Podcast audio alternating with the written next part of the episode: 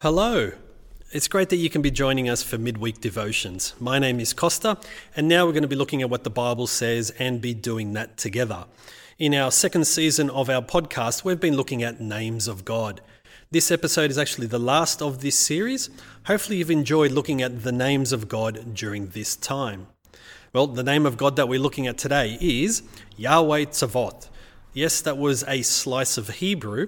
And the reason why we start with the Hebrew is because the name of God we're looking at today can be translated a number of ways.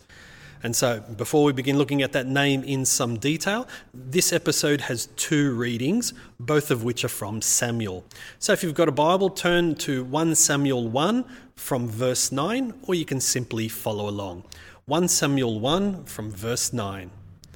And it says, in her deep anguish, Hannah prayed to the Lord, weeping bitterly, and she made a vow, saying, Lord Almighty, if you will only look on your servant's misery and remember me, and not forget your servant, but give her a son, then I will give him to the Lord for all the days of his life.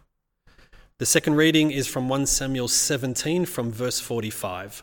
1 Samuel 17 from verse 45. David said to the Philistine, You come against me with sword and spear and javelin, but I come against you in the name of the Lord Almighty, the God of the armies of Israel, whom you have defied. This day the Lord will deliver you into my hands, and I'll strike you down and cut off your head.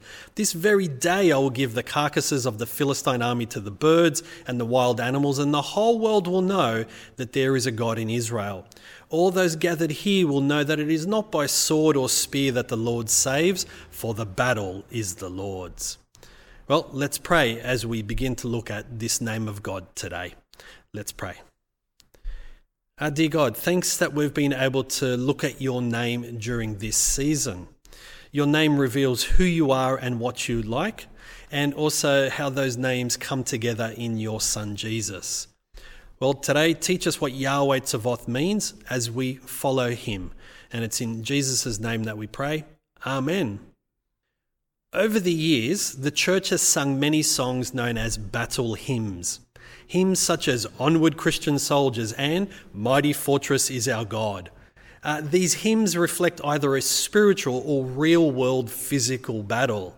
These hymns are a call to arms for all believers. These hymns depict that no matter what happens uh, in this world, personally or globally, God is sovereign. And these hymns are actually full of hope because one day God will end all wars. One day there will be no more battles but peace. And so, as the hymn, God is our strength and refuge, says, Come, see the works of our Maker, learn of his deeds all powerful. Wars will cease across the world when he shatters the spear. Be still and know your Creator. Uplift him in the nations.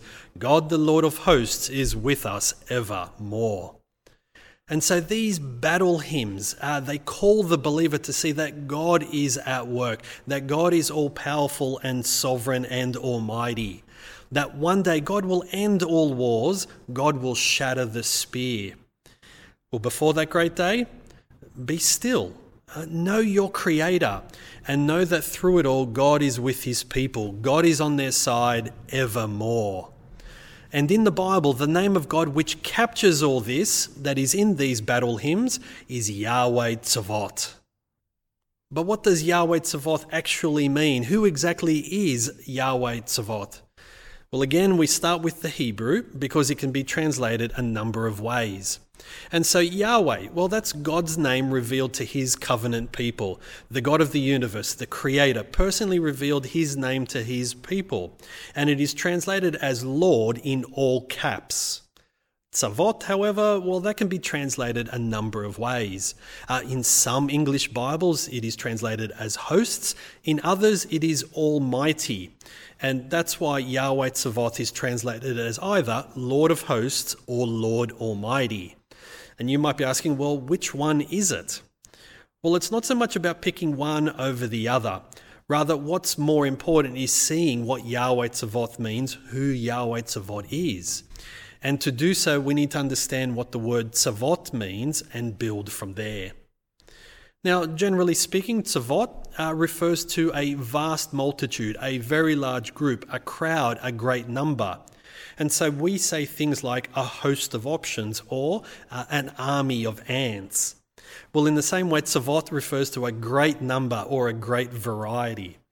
And that's why the first time that word appears in the Bible is in Genesis, referring to the variety and vastness that is in creation.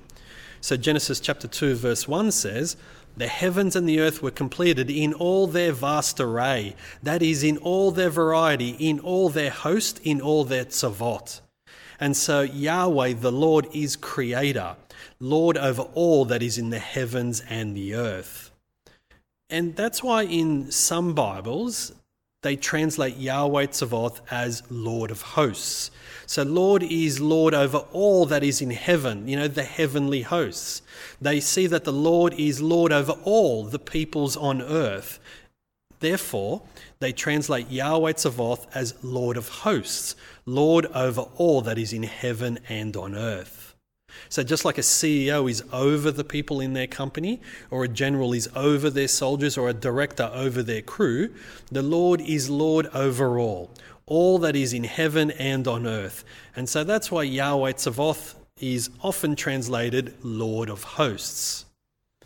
But also, uh, Yahweh Tzavoth is translated Lord Almighty often as well. And the reason why is because, well, those translators they see that because the Lord is sovereign over the heavens and the earth, that's why they run with Lord Almighty. You know, the Lord is bigger than anything in heaven, bigger than anyone that is on earth. The Lord is all powerful uh, and works all things according to his purpose. And so that's why those Bibles choose to go with the Lord Almighty. Now, again, you might be asking, might be asking okay, well, which one should we run with? Well, again, it's not about putting one over the other. Rather, it's helpful to look at it as two sides of a coin. You know, on one side, hosts emphasizes that which the Lord is Lord over. On the other side, uh, Almighty emphasizes the Lord's power. So one side highlights the hosts, the other the authority over those hosts. Put together, we can say and declare the Lord of hosts is Almighty you know, looked at together, the Lord of hosts is Almighty. That's what this name of God means. That's who Yahweh Tzavoth is. The Lord of hosts is Almighty. Now, because Yahweh Tzavoth, uh, the Lord of hosts, the Lord Almighty, has all power and authority, well, it's no surprise that the first person in the Bible to use this name of God is someone who has none of these themselves. And that brings us to Hannah. If you know Hannah's story, she's unable to have children. As such, she is taunted by her rival year after year because of this. To make matters worse, uh, how Hannah feels is dismissed by her husband, and just to cap it all off, she is accused of being drunk whilst pouring her heart out to God in prayer by a priest. And so it seems like the whole world is against her. But through it all, Hannah knows that Yahweh Tzavoth is on her side. Through it all, Hannah knows that the Lord of hosts, the Lord Almighty, is with her. And so that's why she prays, Lord Almighty, if you will only look on your servant's misery and remember me. You know, Hannah cries out to the Lord of hosts to remember me. She trusts in the Lord Almighty who is able to work miracles. In her heart, she knows that the Lord of hosts, Lord Almighty, though sovereign over all creation, still has time for her, still knows who she is and what she is going through. And if we follow her story, we'll see what the Lord does accomplish through her. She does give birth to a son. And so we can see uh, what the Lord accomplishes in and through her. And so Hannah does not give up or give in over the years because she knows that her hope is in Yahweh Tzavoth. She knows that the Lord is her strength and refuge. She knows that the Lord is with her evermore. Now, whilst Hannah's struggle was personal, uh, David's is more national. Just as Hannah hoped in the Lord, well, so too does David. And as he faces Goliath, he defiantly declares, You come against me with sword and spear and javelin, but I come against you in the name of the Lord Almighty. And with that, Goliath is defeated with a single stone. But it's not the size of the rock that matters, rather the power behind it. And again, it is the power and authority of Yahweh Tzavot. And so, whether it's providing hope for Hannah or daring in David, Yahweh is Lord. Powerful enough to create something in Hannah, powerful to save his people through David. Whether it's a personal struggle or a national battle, we can see that the Lord of hosts is almighty. Yahweh Tzavoth is with his people evermore. But sadly, uh, over time and through the ages, uh, the people's faith in the Lord Almighty falls away. They turn from worshipping the Creator to created things, away from the Lord of hosts to the hosts themselves. Well, as a result, the people are carried away into exile. And there, as they sit by the rivers of Babylon, they are defeated.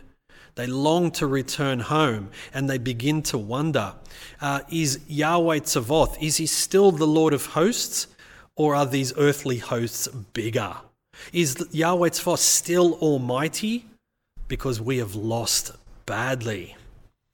And they wonder if Yahweh Tzavoth, the Lord of hosts, the Lord Almighty, is still on their side. Well, the prophets undeniably declare that he is. The frequency of this name of God dramatically increases in the prophets. Hundreds of times the people are called to put their hope in Yahweh Tzavoth, who is sovereign over the nations. And to dramatically demonstrate this, Isaiah declares to his people that yes, they will return home, and it will be because of a foreign king, a surprising savior who will enable them to return and rebuild. Again, this is another astonishing example of the Lord's sovereignty and authority over the hosts of heaven and earth. And even more so, one day the Lord will send a forever Savior to rescue his people. One day this person will usher in eternal peace. There will be no more battles. And this person will be able to achieve all this, will be able to save, because they will be just like Yahweh Tzavoth. This person will be Lord and Almighty. So, as Isaiah says in chapter 9 from verse 6, for to us a child is born, to us a son is given, and the government will be on his shoulders, and he will be called Wonderful Counselor, Mighty God, Everlasting Father, Prince of Peace. Of the greatness of his government and peace there will be no end. He will reign on David's throne and over his kingdom, establishing and upholding it with justice and righteousness from that time on and forever. The zeal of the Lord Almighty will accomplish this. And so, this forever king will come and will be able to save, will be able to bring peace because they will possess the Lord's power and authority. They will be just like him. This person will be Lord and Almighty. And that's what we celebrate at Christmas. You know, at that time of the year, we remember what Yahweh Tzavoth has accomplished in Jesus. And so at Christmas, we remember that Jesus was born. And who announced his birth? His angels, a, a, company, a great company of the heavenly host announce today in the town of David, a Savior is born. He is Christ the Lord. So the angels recognize Jesus is Lord and Savior. But that's not the only time that angels appear in Jesus' life. Uh, they attend to him in the desert temptation. And at the end of time, Jesus says that he will send out his angels into the earth. And so when we look at Jesus, we can see that he is Lord of the heavenly host. Uh, if we look at Jesus' life, we see that he performed mighty wonders by calming the storm, healing the sick, raising the dead, uh, exorcising demons. And so, wherever Jesus was, there was new life, new creation.